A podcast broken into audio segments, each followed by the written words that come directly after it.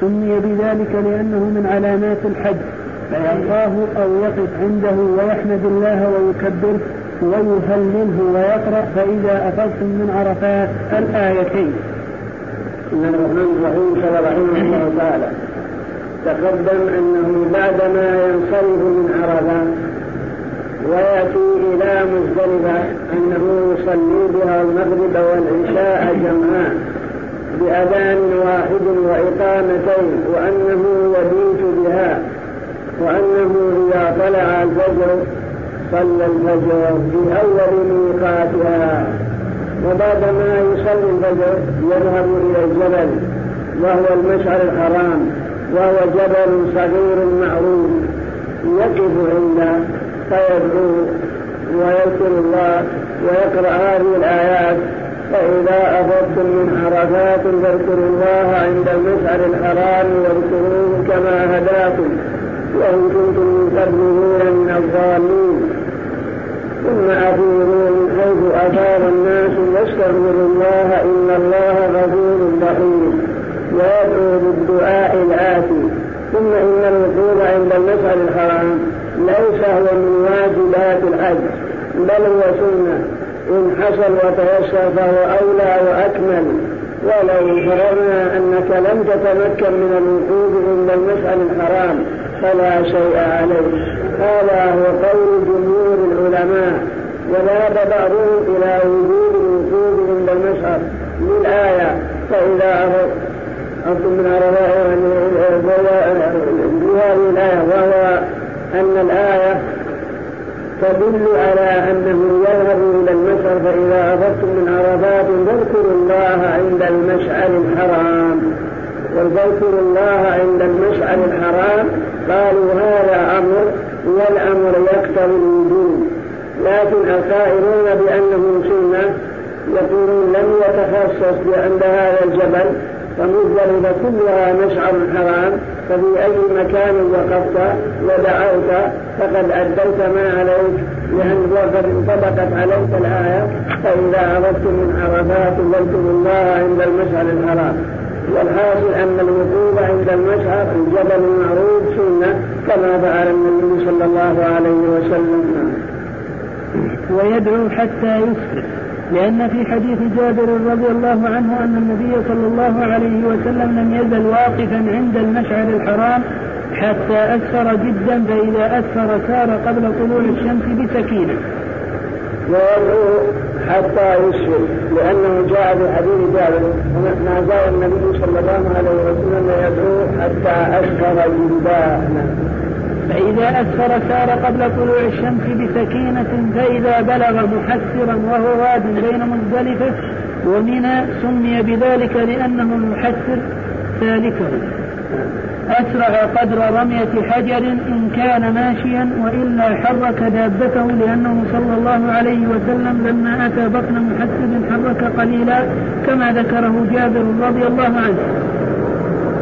وإذا أسفر جدا وفرغ من السؤال صار إلى منى قبل طلوع الشمس. ابتداء به صلى الله عليه وسلم كما في حديث ذلك. ويكون مشي على راحلة أو على سيارة بيت أذى وهدوء. فإذا وصل إلى وادي المحسر إن أمكنه أن يسرع فهو أولى. فإن وادي المحسر هذا سن المحسر قالوا لأنه يحسر سالكين. وقيل إنه هو الذي وقف فيه دين إبراهيم. وذلك أن إبراهيم لما قدم لهدم الكعبة بسبب القصة المعروفة فإن إبراهيم أبرهة بنى بيتا في صنعاء وأمر الناس أن يحجوه. بدلا من الكعبة وأعلن ذلك فأذن بذلك قريش علمت بذلك قريش فذهب رجل من العرب ودخل هذا المحل الذي بناه أبرهة ويريد أن يصل حج الناس إليه فتغوط فيه احتقارا له وانتهاء. فلما أخبر أبرهة بما فعل القرشي آه، حمل وقيس وغضب غضبا شديدا وحلف أن يسير إلى مكة ويهدم البيت. والقصة معروفة في كتب السور وكتب التاريخ. والحاصل أن أن الدين الذي جيء به لهدم الكعبة لما وصل إلى هذا الوادي ما استطاع أن يدخل. كلما ضربوا موجهين له. إلى الكعبة برك وإذا وجهوا نحو اليمن قام يهرب وكذلك أيضا أرسل الله على إبرهة وقوم طيرا أبابيل والقصة معروفة. فلهذا أسرع النبي صلى الله عليه وسلم لما دخل الوادي لأن هذا شأنه كما دخل الحجر ومن غزوة تبوك وأمرهم ألا يدخلوها إلا باكين أو متباكين. وأمر بالإسراء بل العجين الذي عجلوا من مياه ثمود من مياه العجل أمر أن تعلم به الإبل وأمرهم ألا يشربوا إلا من بئر الناقة. قالوا هذا يدل على أن الأمكنة التي حصل فيها ما حصل آه، أنها ينبغي أن تؤامل بمثل هذه المثابة وهو المبادرة والخروج منها. وقد قال بعض العلماء أن الطاعة تؤثر بالبقعة فكذلك المعصية تؤثر بالبقعة نعم وأخذ الحصى أي حصى الجمار من حيث شاء. وكان ابن عمر رضي الله عنهما يأخذ الحصى من جمع وفعله سعيد بن جبير وقال كانوا يتزودون الحصى من جمع. ويأخذ الحصى حصى الجمار من أي مكان؟ إلا أن ابن عمر كان يأخذ الحصى من جلد يعني من مزدلفة من أجل إذا وصل إلى منى لا يشتغل بلقط الحصى بل يبادر برمي الجمرة. العقبة لأن جمر العقبة رمي الجمرة هو تحية منى. كما أن دخولك المسجد تحيته أن تصلي ركعتين ودخول المسجد الحرام تحية البيت أن تطوف به. فكذلك تحية منا هو رمي جمرة العقبة. وإلا لو التقطت الحصى من أي مكان فإن ذلك مجزي بقي لو لقط من الحلم. شوفوا اتضح لنا الآن أن لو التقط الحصى من منى أو من نفس مكة لا بأس. لكن قال إنسان أنا التقطته من الحلم. هل هو نعم. الظاهر إنه إيش؟ يظهر أنه مجزئ قوله من حيث شاء. ما حدد أيضا من حيث شاء من الحرم. انما بقوله بإطلاق من حيث شاء من أي مكان اراد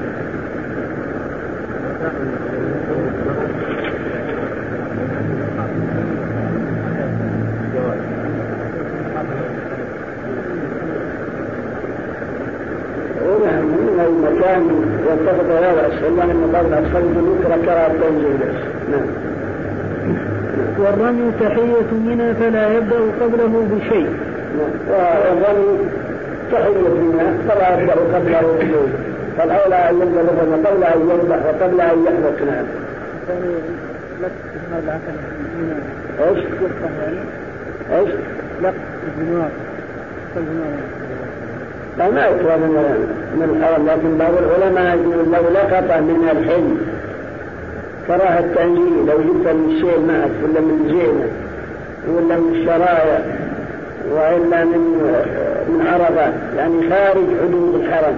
ومجي إلا بعض مفروض. كراهة التنجيل ولا ما بمعنى إيش؟ جائز إذا كان ما ما ما أما إذا كان به ما يجوز. هو عن بقايا العين نعم. بقايا حتى لو كان إذا كان مرمي ولا لا. حجة بعدم إيش؟ حجة بعدم يعني يقولون لأنه استعمل في عبادة فلا يستعمل في عبادة أخرى كالماء الوضوء. فإنك استعملته في عبادة فلا يتوضأ به بعدك شخص آخر بل سلبه الطهورية. نعم.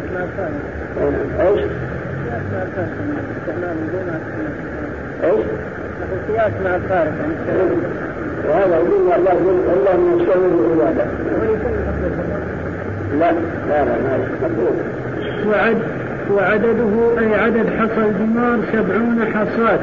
كل واحدة بين الحمص والبندق كحصى الخلف فلا تجزئ صغيرة جدا ولا كبيرة ولا يسن غسله ويأخذ الحصى وعدده سبعون حصاة لأنه يرمي الأولى بسبع فقط. والجماعة ثلاثة وستين مفرقة ثلاثة أيام على الثلاث كل يوم واحد وعشرين. هذا لمن لم يتعجل و والحصى الذي ينادى ينبغي أن يكون مثل حصى الكلب. وهو ما بين الحمص والبندق وذلك أن النبي صلى الله عليه وسلم أمر أن ينتقد له حصى. فجيء فجعل يقلب يده. قال ومثل حصى فقال أنفى لهؤلاء فرموا إياكم والغلو فإنما أهلك من كان قبلكم الغلو. فلا يجوز الظن بالحصى الكبار ولا بغيره نعم نعم. ولا يسن غسله. ولا يسن غسله. بل ومن البدع.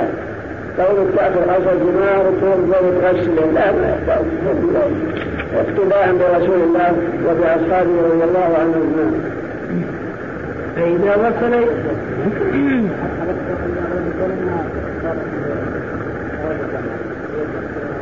إذا غلب على ظنك أنها وقعت في المرمى يكفي.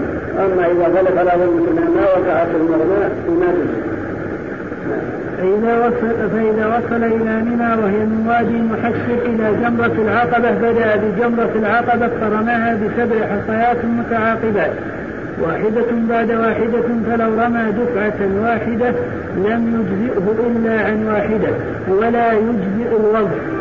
كذلك فإذا وصل إلى منى رمى جمرة العقبة قبل كل شيء. يرميها بسبع حصوات سبع حصوات متعاقبات. يعني واحدة ثم واحدة ثم واحدة ثم واحدة. حتى إلى السبع فلو أخذ المجموع السبع كلها تلقى في الحوض تعتبر واحدة. لأن لا يجوز أن يرميها دفعة واحدة. أي مرة واحدة. بل تعتبر واحدة. نعم. ولا يجزئ الوضع ولا يجزئ الوضع بل لا بد من ظن. فلو أخذتها جيت نزلتها بها هكذا هذا لا يكفي لا بد من نعم. يرفع يده اليمنى حال الرمي حتى يرى بياض إبطه لأنه أعون على الرمي. ويرفع يده حتى يرى بياض إبطه فيرميها لأن لأن في رفع يده أعون وأقوى للرمي بالوصول إلى الحصاد إلى المرمى نعم. لا الشاخص ما يشترط إلا عند الحنفية الحنفية لا يكون بالشخص لكن ثم العلماء السبب هو الحوض والسقط يعني الشخص ما وجد إلا جدي فإذا وقعت الحوض ولو لم تكن بالشخص كذا نعم اليوم يأكل من سبع مال ولا سبع المتجدد في الشارع والحاض على إيش؟ إيش؟ الحاض موقف الرسول لا لكن هذا موضوع هذا لكن على هذا الشيء لا مستحيل لا مستحيل اي نعم مستحيل ضبطوه ضبطوه المؤلفين وغيره ذكروا بالدواء طول من الصحابة رضي الله عنهم محمد وجعل بعض الخلفاء وبعض الصحابة لخبر الصحابة وبينوا الموقف ضبطوه وحددوا على هذا التحديد كما موجود في كتب دار الحلبية ويكبر مع كل حصاة ويقول اللهم اجعله حجا مبرورا وسعيا مشكورا وذنبا مغفورا. ويكبر مع كل حصاة ويدعو بهذا الدعاء. نعم. ولا يجزئ الظن بغيرها أي غير الحصى كجوهر وذهب ومعادن ولا ولا يجزئ الظن بغير الحصى كما لو رمى بجزازة أو نعال أو طين وهذا لو وكذلك الجوهر أو ذهب لا ولا يجزئ الرمل بها ثانية لأنها استعملت في عبادة فلا تستعمل ثانيا كماء الوضوء. ولا يجوز أن ينابها ثانية لأن لو رميت أن جئت أخذت عصاك برميل مرة ثانية لا. هذا لا يجوز. لأنك استعملتها في عبادة فلا يستعملها غيرك في عبادة أخرى كما الوضوء لا يستعمل مرة أخرى إلا لو فرضنا أنك لما ردت الحوض راحت عن الحوض ما طاحت فيه فلا يجوز يعرض عنه لأنك الآن لم تستعملها في عبادة. لم تكن مجلية عين ومبرئة لذمتك من العيد ولكن ما في الحوض طاحت دون الحوض أشوفها مثلا هذا لا بأس ذلك لأن الآن لم يستعمل فيها عبادة نعم. ولا يقف عند جمرة العقبة بعد رميها لضيق المكان. ولا يقف عند جمرة العقبة لضيق المكان. بخلاف الجمرة الأولى والثانية أيام التشريق لساعته نعم. وندب أن يستبطن الوادي وأن يستقبل القبلة وأن يرمي على جانبه الأيمن. ندب أن يستبطن الوادي وأن يستقبل القبلة. حالة رمي ولكن هذا هو المذهب والصواب أنك تجعل القبلة عن يسارك ومنا عن يمينك. كما في حديث مسعود فإنه جعل البيت عن يساره ومنا عن يمينه ورمى جمرة العقبة وقال هذا مقام الذي أنزلت عليه سورة البقرة. خلافا لما ذكروها هنا. وإن وقعت الحصاة خارج المرمى ثم تدحرجت فيه أجزأت. فلو وقعت الحصاة خارج المرمى ثم تدحرجت فيه فإنها تجزي. ما دام أنها استقرت وبقيت فلا بأس نعم ويقطع التلبية قبلها لقول الفضل بن عباس رضي الله عنهما أن النبي صلى الله عليه وسلم لم يزل يلبي حتى رمى جمرة العقبة أخرجاه في الصحيحين. ويقطع التلبية قبلها لأنه شرع في التحلل. فها أول ما بدأت من شأن تحللك وهو رمي جمرة العقبة. تقطع التلبية كما أنك تقطع إذا شرعت في طواف العمرة لأنك شرعت في أسباب التحلل لخبر أسامة لم يزل النبي صلى الله عليه وسلم يلبي حتى جمرة العقبة نعم.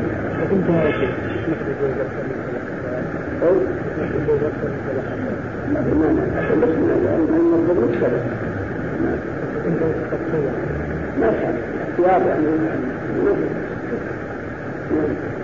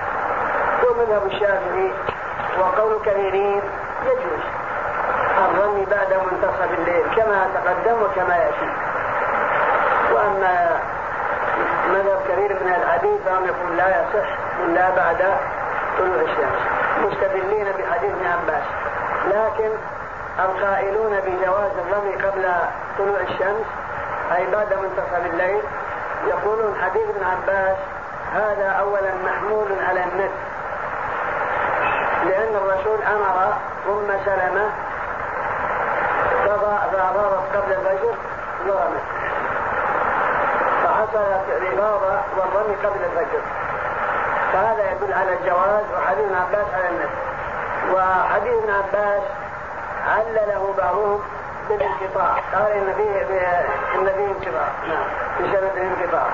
نعم. ويسلم رميها بعد نصف الليل من ليلة النحر لما روى أبو داود عن عائشة رضي الله عنها أن النبي صلى الله عليه وسلم أمر أم سلمة ليلة النحر فرمت جمرة العقبة قبل الفجر ثم مضت فافاضت الرمي بعد منتصف الليل.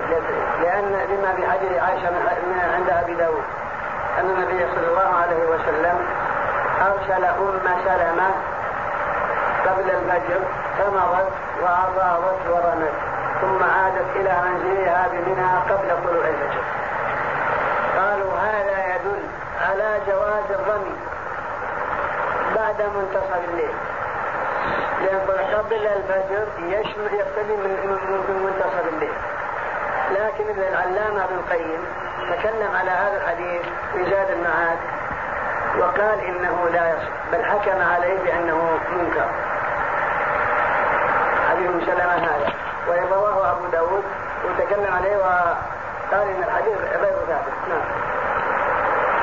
فإن غربت شمس يوم الأضحى قبل رميه رمى من غد بعد الزوال فإن غربت شمس يوم النحر لا يجوز له الرمي ليلا بل أي عليه يؤخر الرمي إلى اليوم الثاني يرميه بعد الزوال. فمثلا اليوم العيد فاتك رمي جمرة العقبة بأن غربت الشمس اليوم قبل أن تغرب. ما نقول أنك ترمي بعد بعد المغرب؟ بل تؤخر إلى غد فإذا زالت الشمس غد ترمي جمرة العقبة اولا ثم ترجع وترمي رمي بكرة غدا يعني الأولى ثم الوسطى ثم جمرة العقبة على هذا الترتيب. وبهذا نعرف أن الرمي ليلا لا يجوز وإن ذهب إليه بعضهم ويأتي الكلام عليه في الفصل بعد الإقامة بميناء ورمي الجمار في أيام التشريق. نعم. ثم ينحر هديا إن كان معه واجبا كان أو تطوعا. ثم ينحر هديا إن كان معه واجبا أو تطوعا. الواجب كلام التمتع والقران والتطوع إذا كان لغير ذلك. فبعدما يرمي الجمرة يرمي. بعد ما يرمي الجمرة يذبح. ذبح قبل الرمي تقدم أنه لا حرج كما في حديث عبد الله بن عبد العاص في الصحيحين لكن هذا هو الأولى. نعم ابتداء به صلى الله عليه وسلم فإنه رمى جمرة العقبة ثم ذهب إلى المنحر نعم فإن لم يكن معه هدي وعليه واجب اشتراه وإن لم يكن عليه واجب سن له أن يتطوع به وإذا نحر الهدي فرقه على مساكين الحرم كذلك وإذا لم يكن عليه هدي ولكن عليه هدي واجب بسبب نذر أو فعل محظور أو ترك واجب عليه يشتري ويذبح ولو أخر إلى غير ذلك اليوم لا بأس حتى أيام التشريق إذا كان بترك واجب أو فعل محظور لأنه في مقابلة واجب بخلاف دم النسك الذي هو هدي التمتع والقران وهدي التطوع. هذا لا بد منه. ثم قوله يفرقه على فقراء الحرم مش نفهم من هذا؟ نفهم من هذا أن ال... الذي يقوم بالتبريد هو أنت. أيها المهدي وعليك أن تنقله. على سيارتك أو تستعجل من ينقله حتى يسلم للفقراء. فمعونة نقله ومعونة تسليمه إلى الفقراء عليك. لا على الفقراء. فلا ينبغي أن تذبحه ببناء أو في مكان خالي وتتركه. نعم تذبحه ببناء لا بأس إذا كان الفقراء موجودين يأكلونه أما إذا لم يكن فقراء موجودين فعليك أن تذبحه ثم تنقلها على حسابك حتى تسلمه الفقراء أو تذبحه عندهم إذا كانوا في الحرم وتوزعه عليهم.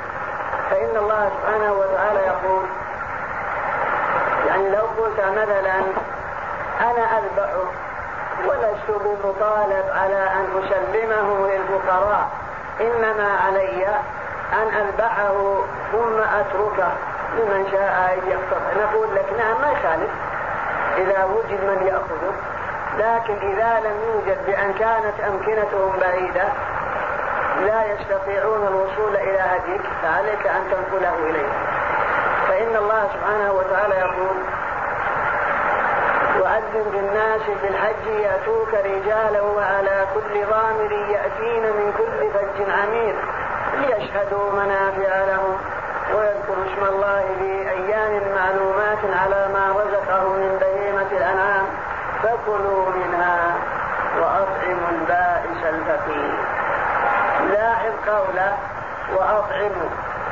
فلا يتأتى الإطعام إلا أن تطعمه بأن تنقله إليهم وتسلمه لهم إذا لم يكونوا موجودين. وقياسا على مسألة الزكاة التي مر حكمها في كتاب الزكاة هناك وهو أنه إذا كان عندك زكاة فإن مؤونة النقل ومؤونة الكيل ومؤونة العد على المزكي لا على الفقراء. كأن يكون عندك ثمانمائة صاع إيش؟ زكاة. ومحلك هناك في البرية. قلت جيت قلت أنا عندي ثمانمائة صاع زكاة. ابعثوا من يستلمها بتوزيعها على الفقراء. قلنا لك لا ما إحنا بعدين احد أنت اللي تجيبها وجيبها يحتاج إلى 100 ريال أو 200 ريال. أو 1000 ريال لا لا تنقل الا ب 1000 ريال على من؟ عليك. اللي يوجد فمعونة التوبية؟ هي على المزكي. لا تكون مزكي حتى تسلمها إلى الفقراء. فأجرت نقل السيارة من مزرعتك ألف ريال عليك. وإذا احتاجت إلى أن الكيال بكيل لاثنان من صاع من زرعك يحتاج إلى أجرة يحتاج إلى مثلا 100 ريال عليك. لأنك أنت المطالب بتسليمها للفقراء إلا إذا جاءوا واستلموها منك أن يكون بقرب الفقراء لا مانع. فكذلك مثل الفقراء فقراء الحرم الذين لهم الحق في هذه الدماء ولم يتمكنوا من الوصول إليها لبعد المكان. فالمطالب هو نفس المهدي بأن ينقلها إليهم على حسابه ويسلمها لهم لأن الله يقول فكلوا منها وأطعموا فأنت المأمور بالإطعام. فلا يتأتى الإطعام إلا بإيصالها إلى الفقير. نعم. وإن لم يكن عليه واجب سن له أن يتطوع به. وإذا لم يكن عليه واجب يسن له أن يذبح تطوعا. كأضحية والأضحية على ما قرر ابن تيمية في مكة وخاصة في حق الحاج في هدي. لو ضحيت لنفسك في منى فهي بالحقيقة أضحية وهدي. نعم.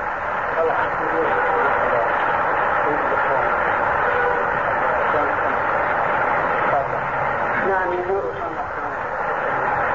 لا يجوز ينقل الفقير إذا استلم الفقير يجوز أنه ينقل إلى بلاده.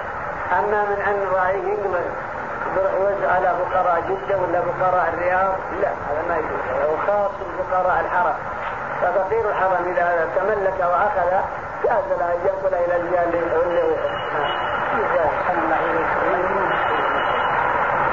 نعم. ما بس ما ما ما يسلمون الفقراء ولا الفقراء في مكة واجب. كان انه ينقل سمية تكلم بحر. في حارات نعم إيش؟ قبل الصباح ذبح الفداء لا لا ما لا الفقراء طبعا يبون ما يبون لا تمر ولا لا لا لا لا خاصة مكة عندكم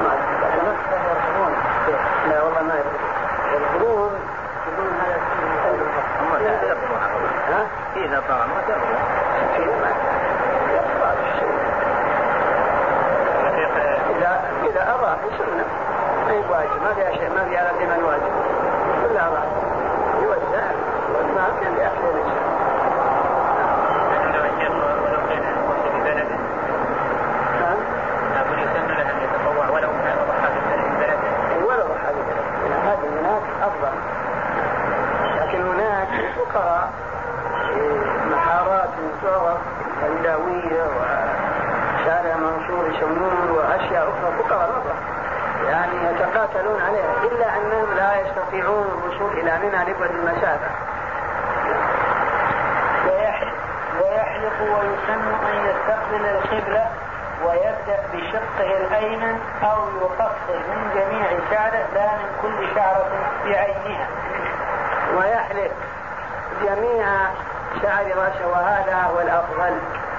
فإن رسول الله صلى الله عليه وسلم دعا للمحلقين ثلاث مرات وللمقصرين في المرة الرابعة. قال اللهم ارحم المحلقين. قالوا يا رسول الله والمقصرين. قال اللهم ارحم المحلقين. إلى آخر الحديث. فهذا يدل على أن الحلق أفضل. وإن قصر فلا بأس لكنه يقصر من جميع شعر رأسه لا من كل شعرة بعينها. ولا كما يفعله المقيمون عند المروة في مكة المكرمة يأخذون من رأس الحاج أو المعتمر شعرتين أو ثلاث ويقول هذا يكفي. هذا لا يكفي. نعم هذا يجوز عند الشافعية. عند بعض الشافعية يقول لو أخذ شعرة أو شعرتين كفى وعند الأحناف ربع الرأس. لكن الأحاديث اللهم ارحم المحلقين. قالوا يا رسول الله والمقصرين. فجعل التقصير قرينا للحلاق والحلاق لا بد من أن يحلقه كله ولا ينبغي أن يحلق البعض ويتركه. فدل على أن التقصير لا بد أن يقصره كله. والله يقول لقد صدق الله رسوله الرؤيا بالحق. لتدخلن المسجد الحرام إن شاء الله آمنين محلقين رؤوسكم ومقصرين. لا تخافوا. فجعل التقصير مثيلا أو بديلا للحرب. فالاقتصار على البعض يحتاج إلى دليل ولا دليل. إنما يقصر من جميع شعره. لكن لو بات شعر أو شعرتين وما أشبه ذلك لم يتناولها المقرار فلا حرج إن شاء الله. من جنس المسح نعم مستقبل يقولون لأن عبادة بس. لما ما أخذوا بالذي يقول لأن عبادة وخير المجالس ما استقبل به استقبل به القبلة. ما دام إن عبادة يقولون ينبغي ان يستقبل كتوجيه الذبيحة عند ذبحها مستقبلا القبلة. ما ناخذ يعني من جميع راس شيء يسير نعم تقصير إيش؟ ناخذ من جميع راس ناخذ شيء يسير يصير تقصير يعني بالافضل لا تقصير هذا تقصير اذا عم راسه كله بقي اشياء يعني ما ما نبى عنها المجلس أو شيء انت على قدر الملح ها؟ قدر الملح يكفي. الآن اللي ما الذي بدون بدون آه، يأتي هذا ومن لبد رأسه أو يقولون الأصلع يقولون الأصلع اللي ما له شعر يقولون يستحب إمرار الموس على رأسه إذا كان ما في شعر لكن لا وش من إمرار الموس؟ من أين له؟ ما ولهذا يقول صاحب الإنصاف في النفس من هذا شيء وش بين من الرأس وش الفائدة؟ أو مثلا سويت حالق رأسك الآن حلقت آه، عند الإحرام لما جيت عن انتهاء العمرة ما راسك شيء. سويت حلقة ما دايم لك يقول الشهر بمرار الموس يعني لأجل بقاء أثر العبادة. لكن ثم قال بالدور الإصرار يقول هذا إنما لا أصل والنفس تميل إلى عدم إمرار الموس على الرأس. لعدم الفائدة ولعدم دليل يدل عليه. نعم.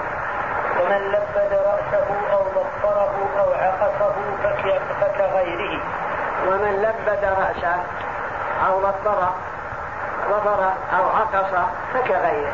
يعني لا بد أن يحلقه أو يقص من جميع شعره. التلبيد تلبيد الرأس كأن يكون لك شعر كثير وجبت لك صبر ولا عسل ولبدت رأسك كله خليته كأنه طاقية. حتى لا ينفذ الغبار الغبار ولا ينفذ القمر ولا الحشرات بين الشعر.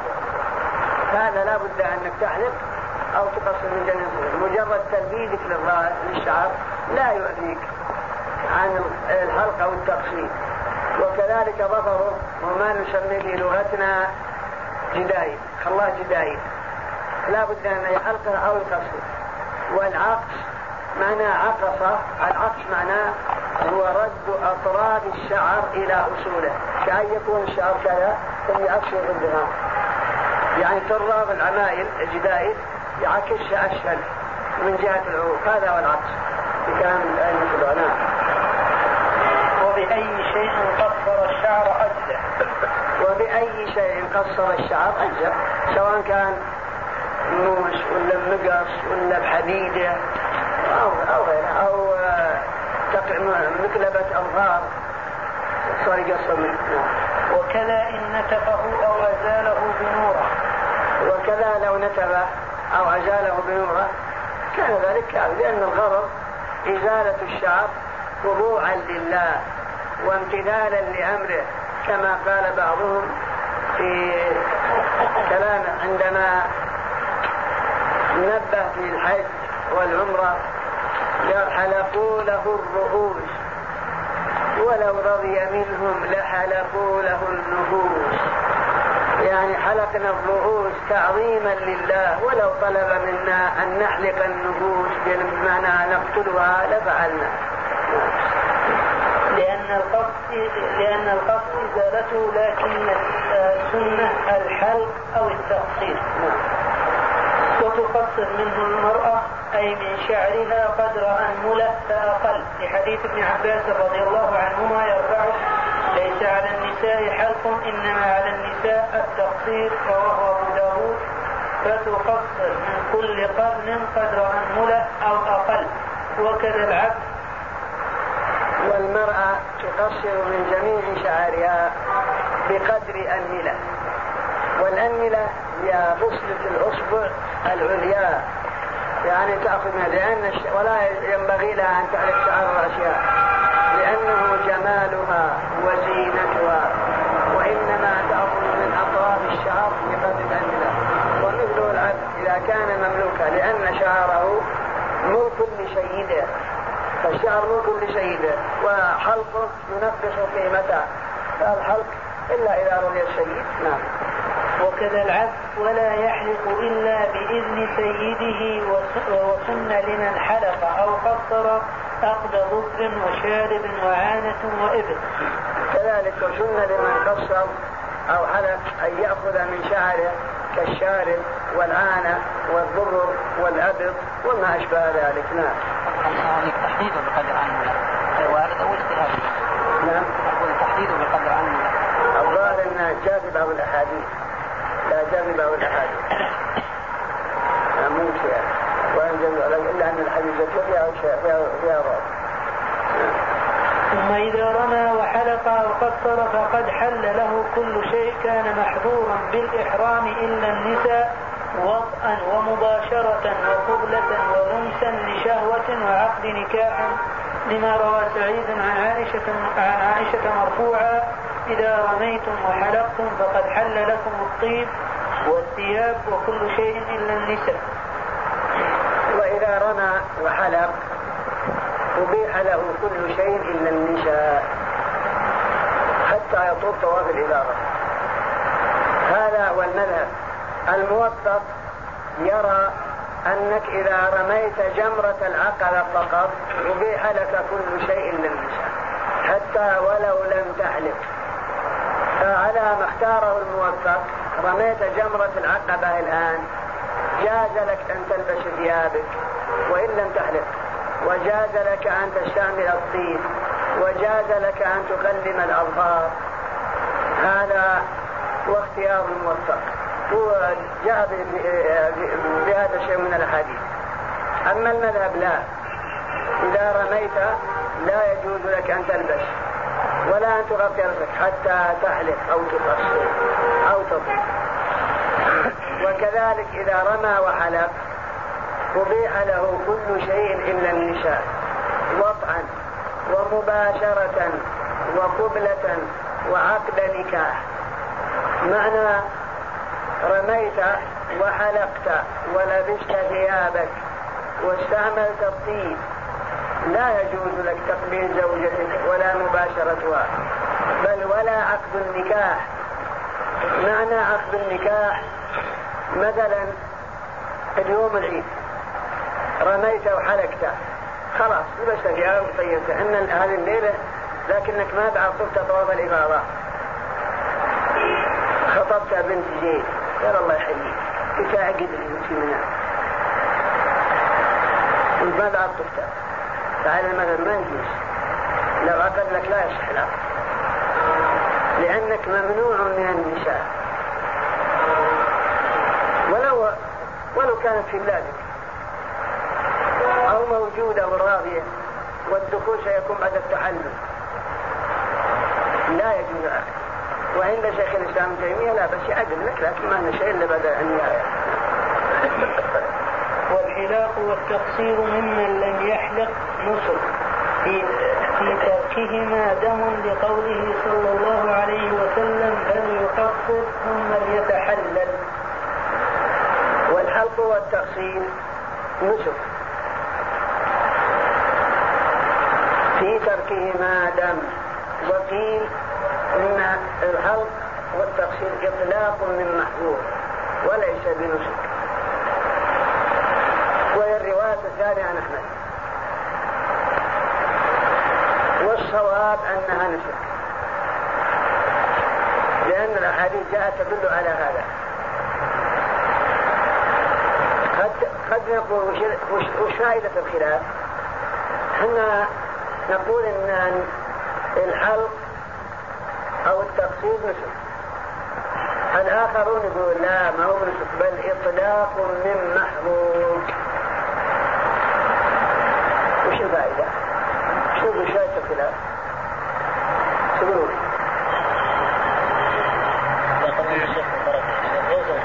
إيش؟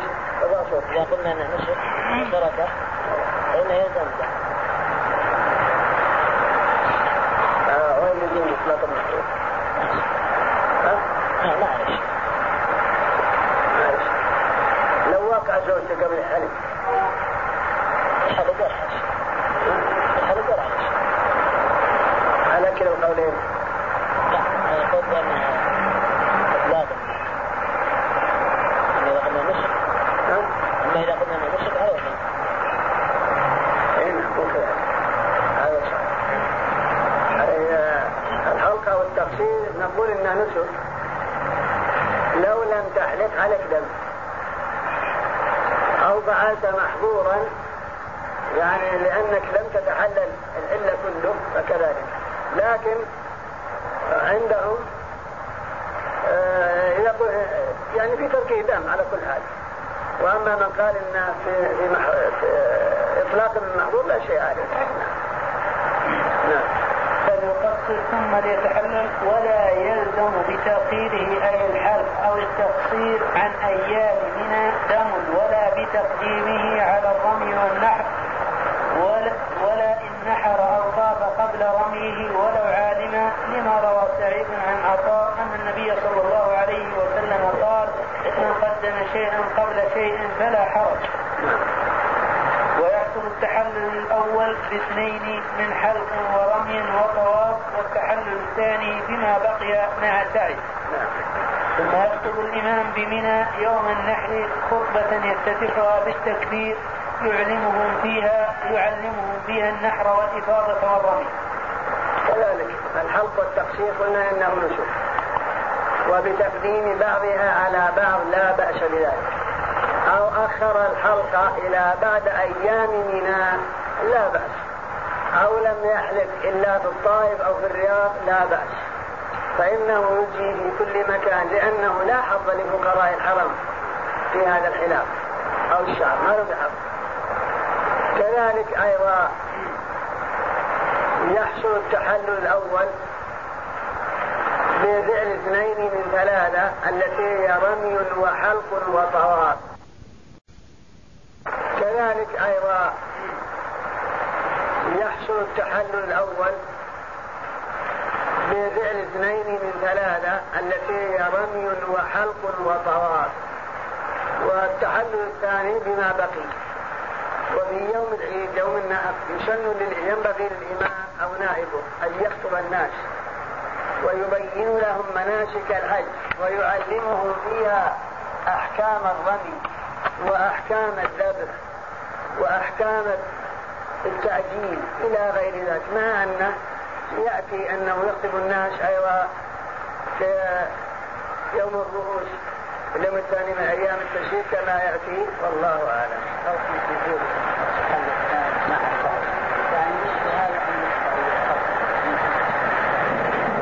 حتى المتمتع إذا لا وهو كذا نعم يعني من الطواف ما يكفي يعني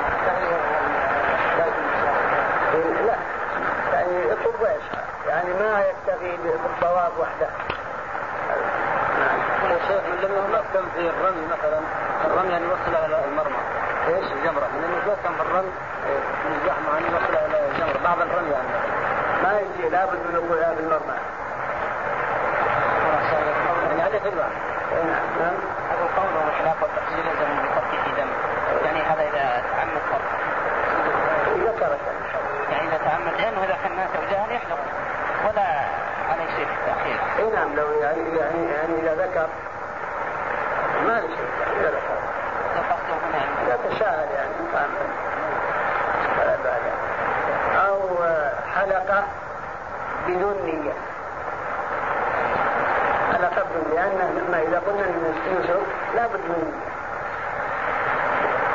ما يكون قد تحلل التحلل الثاني اذا لم يحلق أو يقصر يكون تحلل تحلل اول فقط اي نعم يبعث معناها انه اذا وصل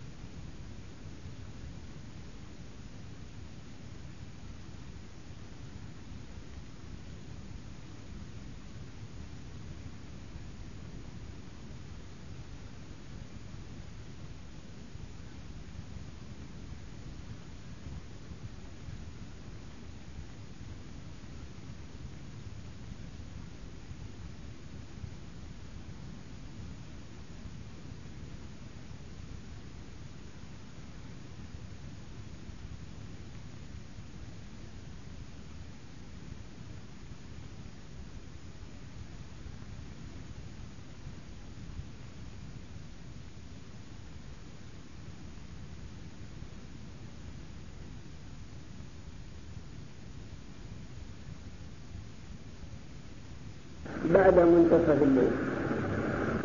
إن كان الليل قد انتصف دخل وقت طواف الإفاضة. وإذا كان الليل لم ي... لم يبصد يعني لم ينتصف فلا. هذا هو المستدلين بحديث أم سلمة الآتي نعم ويسن فعله في يومه لحديث أم سلمة وهو أن النبي صلى الله عليه وسلم أرسل بأم سلمة قبل الفجر فمضت وأفاضت ثم رجعت إلى منزلها بمنى لكن قلنا فيما تقدم من الحديث رواه أبو داود إلا أن ابن القيم يقول إنه حديث منكر. نعم.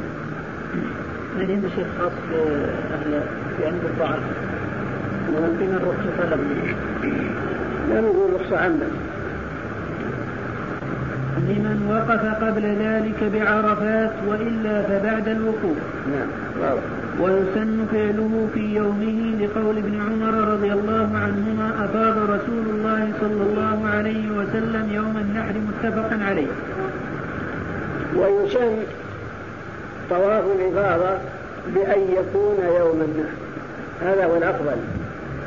مبادرة لأداء الركن الأعظم من الحج بعد الوقوف. ولخبر ابن عمر وهو أن النبي صلى الله عليه وسلم دخل مكة فأفاض وكذلك حديث جابر الطويل الذي رواه مسلم وأبو داود. فإنه دخل مكة وطاب طواف الإفاضة وصلى بها الظهر ثم رجع إلى منى. لكن في حديث ابن عمر هذا أنه صلى الظهر بمنى. فاختلفت الأحاديث. حديث جابر يقتضي أن الرسول بعدما طاف طواف الإفاضة صلى الظهر بمكة. وثم رجع إلى منى بعد صلاة الظهر. وحديث ابن عمر يقول إن الرسول صلى الظهر بمنى. وهذا اختلاف في الحديثين. جمع بينهما النووي لكن لم يظهر وجهه. وفي شيء من التعشب يقول لا منافعة بين الحديثين وهو أن جابر أن الرسول صلى الظهر بمكة في أول وقتها. فحكى جابر ما رأى من أنه صلى الظهر بمكة. ولما رجع إلى منى صلى بها الظهر مرة أخرى بعد عودته من مكة فحكى ابن عمر ما رأى فكان صلى مرتين. لكن ابن القيم رد هذا وقال لم يكن من عادته صلوات الله وسلامه عليه أنه يصلي الفريضة مرتين ولا نقل عنه وهذا يحتاج إلى دليل. ثم رجح أن الرسول صلى الظهر بميناء وقال أن هذه الزيادة في حديث جابر من أنه صلى الظهر بمكة آه تكون شاذة لأن أكثر الرواة من الثقات ذكروا بأنه صلى الظهر بمكة. بميناء وليس أمامنا إلا الترجيح. نعم. ويستحب أن يدخل البيت فيكبر في نواحيه ويصلي فيه ركعتين بين العمودين تلقاء وجهه ويدعو الله عز وجل. ويستحب دخوله البيت إن أمكن فيصلي فيه. ويسبح ويهلل ويدعو وصلاته بين العمودين تلقاء وجه أمام وجه عندنا ما يدخل مع الباب. هذا سنة أنت يستوى وإلا. فلا حرج. نعم. وله تأخيره أي تأخير الطواف عن أيام منى لأن آخر وقته غير محدود كالسعي وله تأخيره أي تأخير طواف الإفاضة عن أبي عن أيام منى. لأن لأن وقته غير محدود كالسعي فلو لم يطف إلا في آخر الشهر لا مانع. بل لو خرج الشهر لم يطف إلا في محرم. طواف الإفاضة. لا بأس على المذهب. يقول كيف؟ باب خصص في الشهر فقط لأنه شهر ذي الحجة. فلا يتأخر شيء من أعمال الحج إلى بعد خروج شهر ذي الحجة. أما بعض التابعين فيخصصه بيوم العيد كابن شيرين ومن وافق. ينزله الإقامة اليوم الثاني لا. لا. ثم يسعى بين الصفا والمروة إن كان متمتعا لأن لا. ثم يسعى بين الصفا والمروة إن كان متمتعا لأن سعيه أولا كان للعمرة فيجب أن يسعى للحج. ثم يسعى بين الصفا والمروة إن كان متمتعا لأن سعيه الأول للعمرة. خلافا للشيخ تقي الدين ابن تيمية فإنه يرى أن المتمتع يكفيه شعي واحد واستدل بحديث مرسل من طريق الزوري عن سالم لكن جمهور العلماء على خلافه. وأن المتمتع لا بد له من سعيين وجاءت أحاديث تدل على هذا. إنما الذي يكفي السعي واحد هو القارن والمفرد.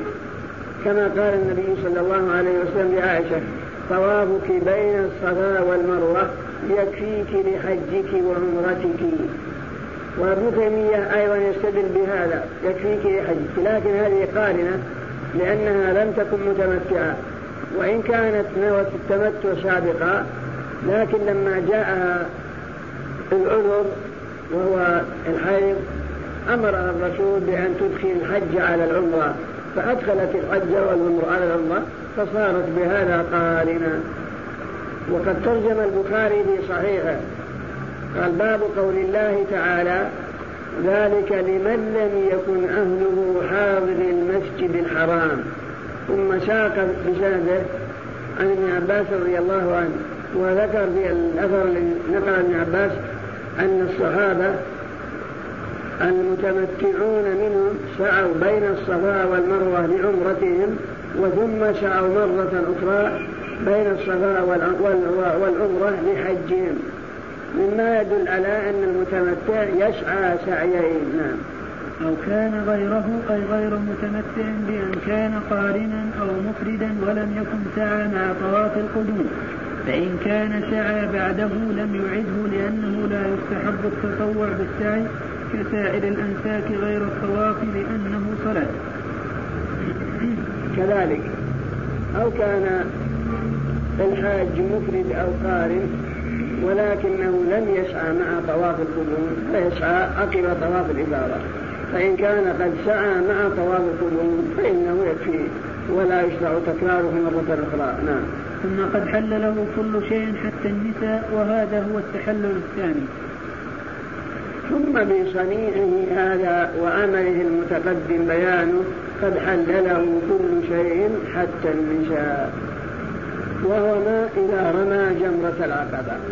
وحلق أو قصر وطاف طواف الإفاضة هذه الثلاثة بها حل له كل شيء حتى النساء. نعم. ثم يشرب من ماء زمزم لما أحب ويتضلع منه ويرش على بدنه وثوبه ويستقبل القبلة ويتنفس ثلاثا ويدعو بما ورد فيقول بسم الله اللهم فيقول بسم الله اللهم اجعله لنا علما نافعا ورزقا واسعا وريا وشبعا وشفاء من كل داء. واغسل به قلبي واملأه من خشيتك وحكمتك. ثم يشرب من ماء زمزم لما أحب يعني للغرض الذي يريده تشرب من ماء زمزم لقصد الشفاء المرض الذي بك فلك نيتك شربت من ماء زمزم لأجل تحصيل العلم والذكاء والفهم فلك ذلك. شربت من ماء زمزم آه، لقصد يوم القيامة فلك ذلك.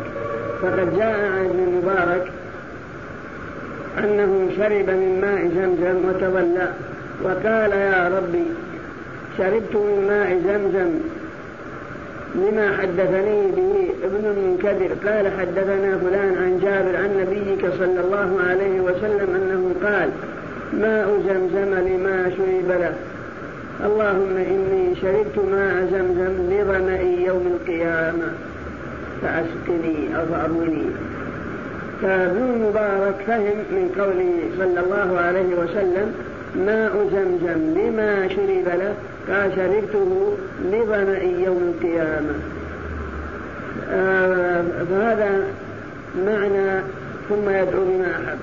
يعني ويتضلع منه بمعنى يشرب كثيرا حتى لا يجد له مسلكا ويدعو بما لما أحب. ويدعو بما ورد اللهم اللهم اجعله وليا وشجعا وشفاء من كل داء. اللهم اغسل به قلبي واملأه من خشيتك. ويرش به ثوبه وبدنه ويستقبل قبله وماء زمزم ذكر بعض المالكية. قال إن ابن عرفة المالكي سئل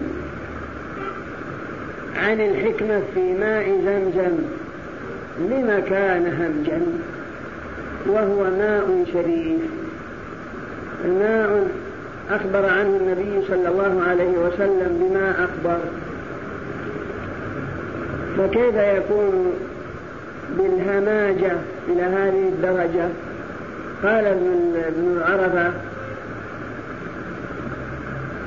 من أجل أن يكون شربه تعبدا لا تلذذا فإنه لو كان حلوا كاللبن أو كان حلوا كالعسل لشربه الناس لحلاوته وسلامة مذاقه.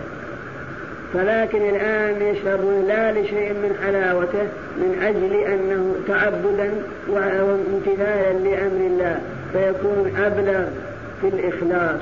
فما شربه إلا لأجل ما أخبر به النبي. لا, لا للتلذذ من أجل الحلاوة ومن أجل العسلية أو, أو ما أشبه ذلك. نعم. شيخ على البدن. ذكروا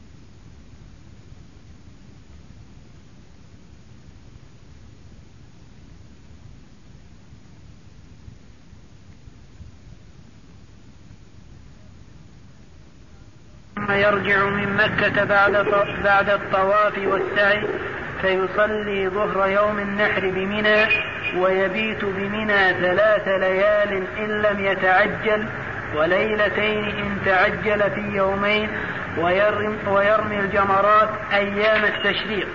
فيرمي الجمرة الأولى وتلي مسجد الخيف بسبع حصيات متعاقبات يفعل كما تقدم في جمرة العقبة ويجعلها أي الجمرة عن يساره ويتأخر قليلا بحيث لا يصيبه الحصى ويدعو طويلا رافعا يديه. بسم الله الرحمن الرحيم. قال رحمه الله تعالى ثم يرجع إلى ميناء أي بعدما يطوف طواف الإفاضة يوم النحر فإنه يرجع إلى منى ويصلي بها الظهر كما في حديث ابن عمر في الصحيحين وغيرهما. وتقدم ما جاء في حديث جابر من أنه من أن الرسول صلى الظهر بمكة وابن عمر يقول صلى الظهر بميناء وأن الترجيح هو أنه صلى الظهر بميناء وأن النووي جمع بينهما ولكن رد جمعه لأن قال صلى الظهر في أول وقتها في مكة حكاه جابر وابن عمر رآه صلى الظهر بمنى فحكى ما رآه. ولكن إن أمكن أن يصلي الظهر بمنى فهو أولى لأنه أصح. وحديث جابر وإن كان خرجه مسلم.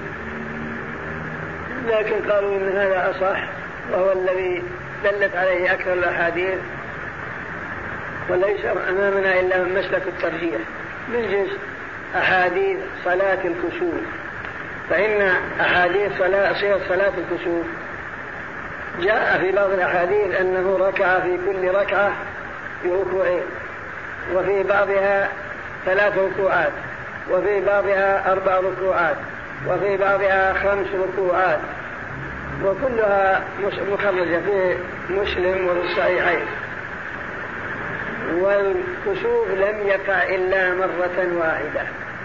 وإن كانت هذه الروايات جاءت من طرق صحيحة لكن حيث أنها لم تتعدد صلاة الكسوف فلم يكن هناك إلا مسلك الترجيح وكذلك هنا. هذا معنى ما قاله ابن القيم. ثم يرجع إلى منى فيبيت بها ثلاث ليال إذا لم يتعجل. يرمي الجمرات الثلاث في أول يوم من أيام التشريق يرميها بعد الزوال. يرمي الأولى وهي التي تلي مسجد الخير بسبع حصيات متعاقبات يرفع يده مع كل حصاة حتى يرى بياض إبده ويقول بسم الله والله أكبر اللهم اجعله حجا مبرورا وسعيا مشكورا وذنبا مغفورا كما تقدم نظيره في جمرة العقبة. ويجعل المرمى عن يساره. ويبعد قليلا حتى لا يصيبه الحصى فيدعو ويكفي. ثم يتقدم ويرمي جمرة الوسطى ويفعل كما فعل في الأولى. ثم يتقدم ويرمي جمرة العقبة. إلا أن الصحيح يجعلها يجعل ممن عن يمينه والقبلة والبيت عن يساره. كما في حديث المسلم خلافا لهم نعم. كما يأتي نعم. ويد... آه، ثم يرمي الوسطى مثلها بسبع حصيات ويتأخر قليلا ويدعو طويلا لكن يجعلها عن يمينه. نعم. ثم يرمي جمرة العقبة بسبع كذلك ويجعلها عن يمينه ويستبطن الوادي ولا يقف عندها يفعل هذا أي الرمي للجمار الثلاث على الترتيب والكيفية المذكورين. في كل يوم من أيام التشريق بعد الزوال فلا يجزئ قبله ولا ليلا لغير سقاة ورعاة. كذلك. ويرمي جمرة العقبة. هنا أنه يستقبل القبلة. والذي جاء في حديث ابن مسعود الصحيح أنه جعل بيت عن يساره ومن عن يمينه. وقال هذا مقام الذي أنزلت عليه سورة البقرة. فلهذا الصحيح أنه لا يستقبل القبلة بل يجعل البيت عن يساره ومن عن يمينه ويرمي الجمرة لحديث ابن مسعود في الصحيحين. وفي بقية أيام التشريق يرميها على هذا النحو الذي تقدم بيانه لكن يكون بعد الزوال. فلو رماها قبل الزوال لا يجوز. جاء كريم بن عمر قال كنا نتحين الزوال أي نتحرى الزوال. ويرمونها قبل الصلاة. فلو رماها قبل زوال الشمس لا تجزي عند جماهير أهل العلم. إلا قول شاذ. قال به عطاء. ولكن لا دليل له. وابن محمود. كتب رسالة يؤيد فيها أنه يرمي قبل الزواج. ولكن لم يصنع شيئا. ولم يذكر أي دليل ما إلا ما حكي عن عطاء. وعطاء يقول عبد الله بن عبد العاص لما تكلم عطاء في طلاق البكر غير المدخول بها قال ما أنت مفتي وإنما أنت قاص. لست من أهل الفتوى. ثم لو قال عطاء أو غير عطاء ما دام أن الرسول وأصحابه ما كانوا يرمون إلا بعد الزوال ويقول خذوا عني مناسككم وهذا من مما تتوفر الهمم والدواعي على نقله. لو كان رمى قبل الزواج لكان مثل أو أو أحد من الصحابة ولم يجدوا. حتى لا بسند صحيح ولا ضعيف ولا موضوع أن أحدا رمى قبل الزواج وإنما كانوا يرمون بعد الزواج عند الحنفية في يوم التعجل. يجيزون لكنه قول ضعيف عندهم. نعم. العقبة الغربية اللي اللي مكة هنا نعم نعم. نعم كذلك الرمي بالليل ولا يجوز الرمي ليلا لغير السقاة والرعاة. فمسألة الرمي ليلا ذهب إليها بعض العلماء. لكن لا دليل لهم استدلوا على جواز الرمي ليلا بأمرين. أولا قالوا إن الرسول رخص للرعاة والشقاة أن يرموا ليلا. هذا دليل. الدليل الثاني أن رجلا جاء إلى النبي قال يا رسول الله رمى رميت بعدما أمسيت قال افعل ولا حرج. قالوا يؤخذ من هذين الدليلين جواز الرمي ليلا. فنقول لا دليل في هذا بل في هذا ما يرد قولهم أما بالنسبة للسقاط الرعاة رخص لهم أن يرموا ليلا. فلا يقول رخص التعبير يرخص. يدل على أنه رخص لهم كما رخص لهم في ترك المبيت مما للعذر الذي كان بهم وهو السقي والرعي وأن الرخصة منتهية في حق غيرهم. إذا لو كانت الرخصة عامة لم يكن رخص للرعاة ما صار بتخصيص الرعاة والثقات معنا لكن تخصيصهم ثم التعبير برخص لهم خاصة. لقيام العذر بهم دليل على أن من أداهم ليسوا كذلك. ومما يؤيد أن الرسول وأصحابه لم ينقل أن أحدا منهم كان يرمي ليلا. أما دليلهم الثاني أن رجلا قال رميت بعدما أمسيت أيضا لا دليل لهم فإن الرجل سأل يوم النحر كما في الصحيح أن رجلا سأل النبي صلى الله عليه وسلم يوم النحر فقال يا رسول الله رميت بعد أن أمسيت. فهذا معلوم أن الرسول رمى يوم النحر ضحى وهذا الرجل زالت الشمس قبل أن يرمي لأن المساء يدخل من زوال الشمس. فصادف رميه غير في الوقت الذي لم يرمي فيه الرسول.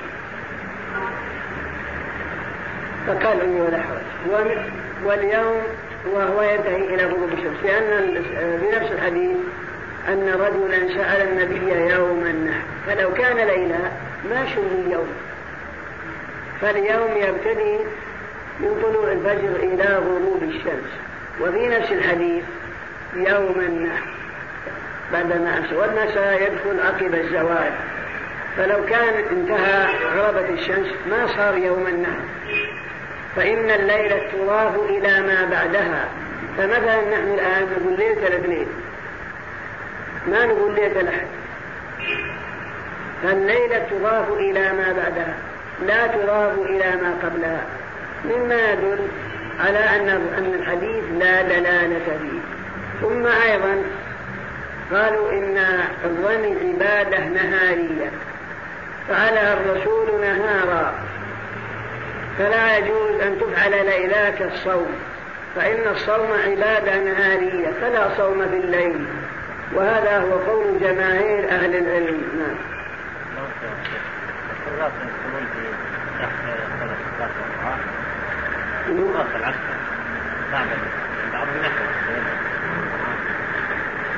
يدخل المريض هذا يدخل وما أشبه ذلك.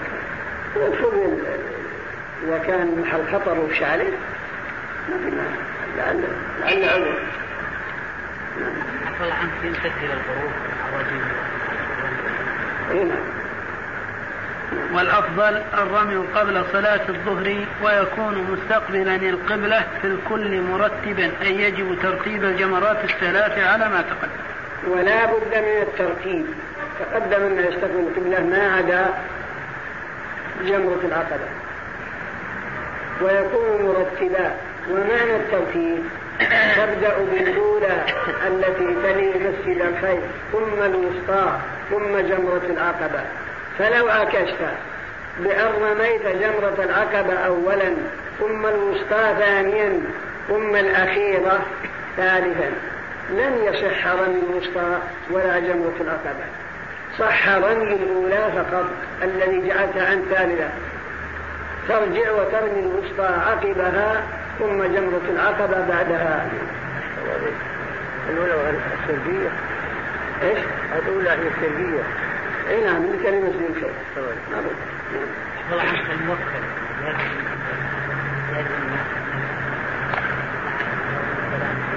لا لا لا ولأن موكل يرمي عن نفسه قبل ثم يرمي عن موكل لأنه لا يعتد برميه. برميه لا يعتد برمي غيره حتى يرمي عن نفسه. بس يرجم الصغيرة ويرجم يرجم. الثلاث. يرجع ثاني يقوم يرجع ثاني مرة ويرمي عن موكل كله 112 في نص واحد. فيها مشقة الحج, الحج كله مشقة. هذا. كله مشقة. الطواف مشقة والسعي مشقة وإذا الإحرام مشقة. أنت اللي ترتب اللي ترتب يروح لبنان لو رمي عن غيره لو رمى عن غيره ما عندهم ذكر غير. إلا ما يجوز يعني ينوي اللي رجم غيره إيش؟ لو رجم عن غيره ذكرنا ما يجوز. ما ينبغي على كل حال لأنه لا يعتد برمي برمي غيره حتى يرمي عن نفسه لكن إذا فعل جهلا أرجو أن لا حرج إن شاء الله لأن فيها خلاف بين نعم فإن رماه كل كله أي رمى كل فإن رماه كله أي رمى حصى الجمار السبعين كله, كله في, في اليوم الثالث من أيام التشريق أجزأه الرمي أداء لأن أيام التشريق كلها وقت للرمي ويرتبه بنيته فيرمي لليوم الأول بنيته ثم للثاني مرتبا وهلم جرى كالفوائت من الصلاة.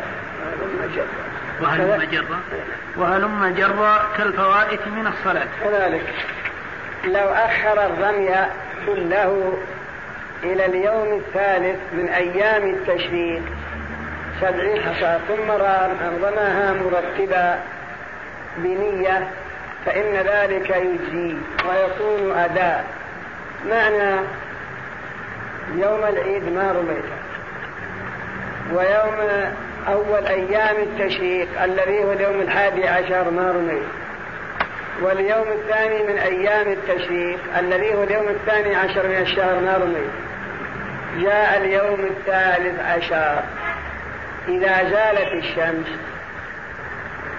جاز أن ترمي الجميع مرتبا بنية. وصفته تاخذ سبع تروح ترميها جمرة العقبة. عن يوم العيد. ثم ترجع إلى الأولى فترميها. ثم الوسطى ثم جمرة العقبة عن أول يوم من أيام التشريق. ثم ترجع إلى الأولى مرة أخرى فترميها. وترمي الوسطى وترمي جمرة العقبة عن اليوم الثاني من أيام التشريق. ثم ترجع إلى الأولى مرة ثالثة فترميها. ثم ترمي الوسطى ثم جمرة العقبة عن اليوم الثالث من أيام التشريق. مرتبا على هذه الكيفية ناويا عن كل يوم بعينه. لا بأس بذلك. فلا شيء عليك ويكون الرمي صحيح ويكون أداء. نعم.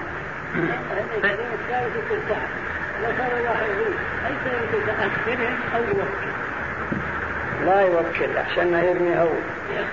يعني أحسن أحسن إلا لأن التوكيل, لأن التوكيل ما يجوز إذا كان فريضة إلا لعذر. أما النافلة لو وكله مشي ما يكون يرمي بنفسه ولا بنفسه إذا لم فإن أخره أي الرد عنه أي عن ثالث أيام التشريق فعليه دم فلو أخر الرمي حتى انتهت أيام التشريق فإن عليه دم. كما لو مضت الأيام الثلاث ولم ترمي لو رميت ما عاد خلاص انتهى, انتهى زمنه عليك دم لأنك تركت واجبا من واجبات الحج. نعم. أو لم يبت بها إيه نعم. لا لا واحد. أو لم يبت بها أي بمنى فعليه دم لأنه ترك نسكا واجبا. نعم. ولا مبيت على سقاة ورعاة. أو ترك المبيت أيضا. فإن عليه ذنب ولا مبيت على شقاة ورعاة فإن النبي صلى الله عليه وسلم رخص للعباس أن يذهب إلى مكة تاركا للمبيت من أجل شقايته وكذلك رخص للرعاة نعم. ويخطب الإمام ثاني أيام التشريق خطبة يعلمهم فيها حكم التعجيل والتأخير والتوديع. ويخطب الإمام أوسط أيام التشريق وهو اليوم الثاني عشر. يعلم الناس أحكام التعجيل وأحكام الرمي وأحكام الوداع وما أشبه ذلك مما يحتاجه الحاج فالإمام يخطب الناس وإذا كان لا يستطيع أو كان معذور فإنه ينوب من يخطب الناس عنه اقتداء برسول الله صلى الله عليه وسلم. و ومن تعجل في يومين خرج قبل الغروب ولا إثم عليه وسقط عنه رمي اليوم الثالث ويدفن حصاه. ومن تعجل في يومين؟ يعني بأن تعجل في اليوم الثاني عشر. عليه أن يخرج من منى قبل غروب الشمس. وإذا كان معه بقية حصى فإنه يدفن. قالوا في المرماء ولكن الظاهر ما في دليل على أن يختص من في أي مكان. نعم. وإلا يخرج قبل الغروب لزمه المبيت والرمي من الغد بعد الزوال. قال ابن المنذر وثبت عن عمر رضي الله عنه أنه قال من, من أدركه المساء في اليوم الثاني فليقم إلى الغد حتى ينفر مع الناس. ومن غربت عليه الشمس وربنا لم يجد له التعجل ليلا. يعني أن اليوم الثاني عشر. غابت الشمس في منى يلزم كلمته ويلزمك الرمي من الغد عقب الزوال. أما إن فارقت منى اليوم قبل غروب الشمس فلك حكم التعجل ولا بأس به. أو مثلا قويت خيامك وحملت ولكن السير. حتى غربت الشمس وأنت في منى فالظاهر أن لك حكم التعجيل لا بأس بالمفارقة نعم. كما أشار إليه الإمام النووي وهو المذهب. نعم.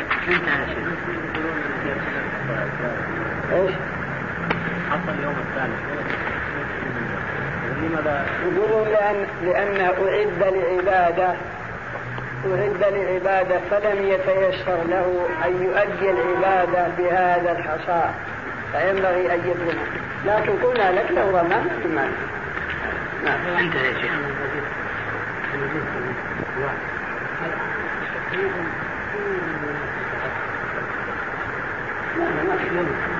وراي وراي تعالى وراي تعالى لا عليه يسعى على كل حال لو بس لو النبي. ولكن لو فرضنا أن بذل جهده ولا حصل له محل. فاتقوا الله ما ما إيش يعمل إلا أن عليه أن يسكن قريبا من منى. ما أمكن الدنو من محل الواجب فيلزمه ذلك. لا انه يروح البيت. لابد يكون قريبا من منى على حسب الإمكان. نعم. هذا إذا تعذر وجود مكان الا بمنى ولكن لابد يسعى لأنه واجب. ما ينبغي التشاؤم نعم انتهى المبيت في ضابط له أو في الليل إيش؟ المبيت في منى. في ضابط له يعني شيء يسير منه إذا نصف الليل مثل مثل المزدلفه مثل المزدلفه سواء بسواء لو دفعت لو خرجت من منى قبل منتصف الليل ما أديت الواجب. وإذا نزلت من منى مكة ولا الغير بعد منتصف الليل بعد أدركت طيب وين أتى متأخر ما بات فيها إلا شيء يسير يعني. كذلك يقوم يتكلم إذا جاء وصل إليها قبل الفجر. إيه؟ من جيش مزدلفة يكون مدرك نجاب بين بعد الأذان الأول. قليل وجلس قليل. مدرك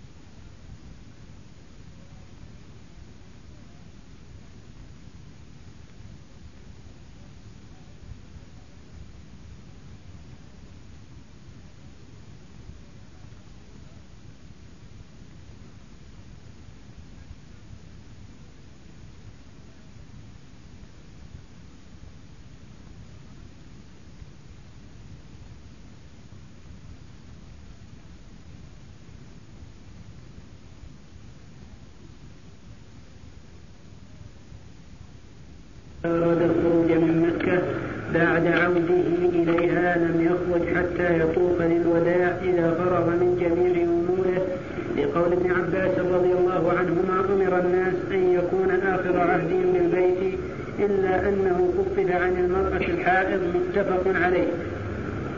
بسم الله الرحمن الرحيم قال رحمه الله تعالى فإذا أراد الخروج من مكة يعني بعد انتهاء قضاء مناسك الحج لم يخرج حتى يطوف للوداع. والطواف للوداع هل هو واجب أو سنة؟ ذهب بعض العلماء إلى أنه سنة كما هو المعروف من مذهب مالك ولكن الصواب أنه واجب. لحديث ابن عباس في الصحيحين فإنه بين قال ابن عباس رضي الله عنه أمر الناس فالأمر إذا أتى ينفرد إلى أمر النبي صلى الله عليه وسلم. والأمر يقتضي الوجوب. أمر الناس أن يكون آخر عهدهم بالبيت إلا أنه خفف عن الحائض. فالحديث دل على وجوب الوداع من أمرين. الأمر الأول قول أمر والأمر يقتضي الوجوب. والدلالة الثانية قول إلا أنه خفف عن الحائض والتخفيف لا يكون إلا عن واجب. قول إلا أنه خفف عن الحائض فدل على أن غير الحائض ليس مخففا عن أن يخرج بدون وداع. فهذا يدل على أنه لا بد أن يوادع وأن الوداع واجب وهو من واجبات الحج. في تركه دم. هذا إذا كان في آه، عقب حج. أما إذا كان عقب عمرة مثلا فهل هو فهل في دم؟ يأتي نعم. ويسمى طواف الصدر. نعم. فإن أقام بعد طواف الوداع أو اتجر بعده أعاده. إذا عزم على الخروج وفرغ من جميع أموره. ليكون آخر عهده بالبيت كما جرت العادة في توديع المسافر أهله وإخوانه. ويسمى طواف الوداع طواف الصدر فتح الدال لأن الإنسان عندما يصدر من مكة يكون آخر عهده بالبيت. فإن أقام بعد أن طاف طواف الوداع أو اتجر بعد أن طاف طواف الوداع فإنه يعيد. فمثلا طفت الآن طواف الوداع على أنك بتمشي الآن. لكنك بت في مكة أقمت حتى الصباح. فهل تجتهي بهذا الطواف؟ أم لا بد من إعادته؟ لا بد من إعادته. لأنه لم يكن آخر عهدك في البيت. فقد أقمت في البلد ونمت فيها. أما لو خرجت منها وفارقت البنيان كما لو طفت الآن طواف الوداع وبت بعرفة. هذا يجيك لأنك أصبحت مسافر فارقت البلد.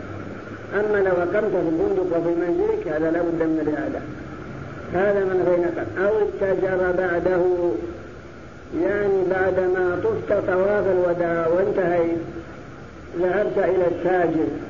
واشتريت منه بضائع تريد فيها الربا. إما لغرض أن تبيعها بمكة أو لغرض أن تنقلها إلى بلادك لكنها للربح والتجارة. فهذه التجارة لا بد من إعادة الوداع بعدها لأنك اشتغلت بأمور دنيوية ولم يكن طواف الوداع. واقع ولم يكن طواف الوداع واقعا موقعا. لأن طواف الوداع هو آخر شيء. آخر أعمال الدنيا وأبعد وأبعد ما وكما وكما تودع أصحابك وأهلك عند سفرك. بخلاف لو اشتريت شيئا لا للتجارة بل للزاد في طريقك أو لبيتك في بلادك فهذا لا بأس به. كما لو طفت الآن طواف الوداع واشتغلت بترحيل جسدك وتحميل السيارة ولكن لم يتيسر إلا الساعة خمس من الليل أو ساعة. لا بأس ما في مانع.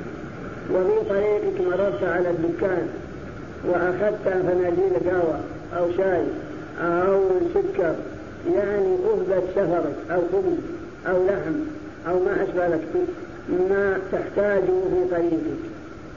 أو اشتريت شيئا لأهلك لا للتجارة في طريقك.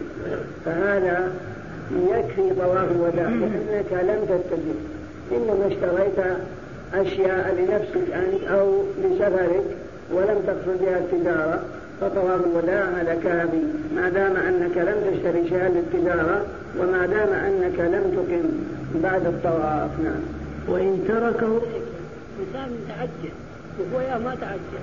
يوم طاف طواف الوداع مره في منى يبي ياخذ أغراضه وقال إنه يلزمك مضيت مع منى ويمر يلزم وما يلزم لا لا ما يلزم يمشي على بركة الله؟ نعم لو بان داخل الحرم مثلا في مزدلفة هل يلزمه الإعادة؟ لا.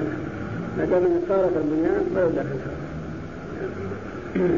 وإن تركه أي لأن لأن إذا فرق البنيان يترخص برخص السفر يقصر ويفطر إذا كان صائم في رمضان ما دام فرق البنيان خلاص ولا كان الحرم.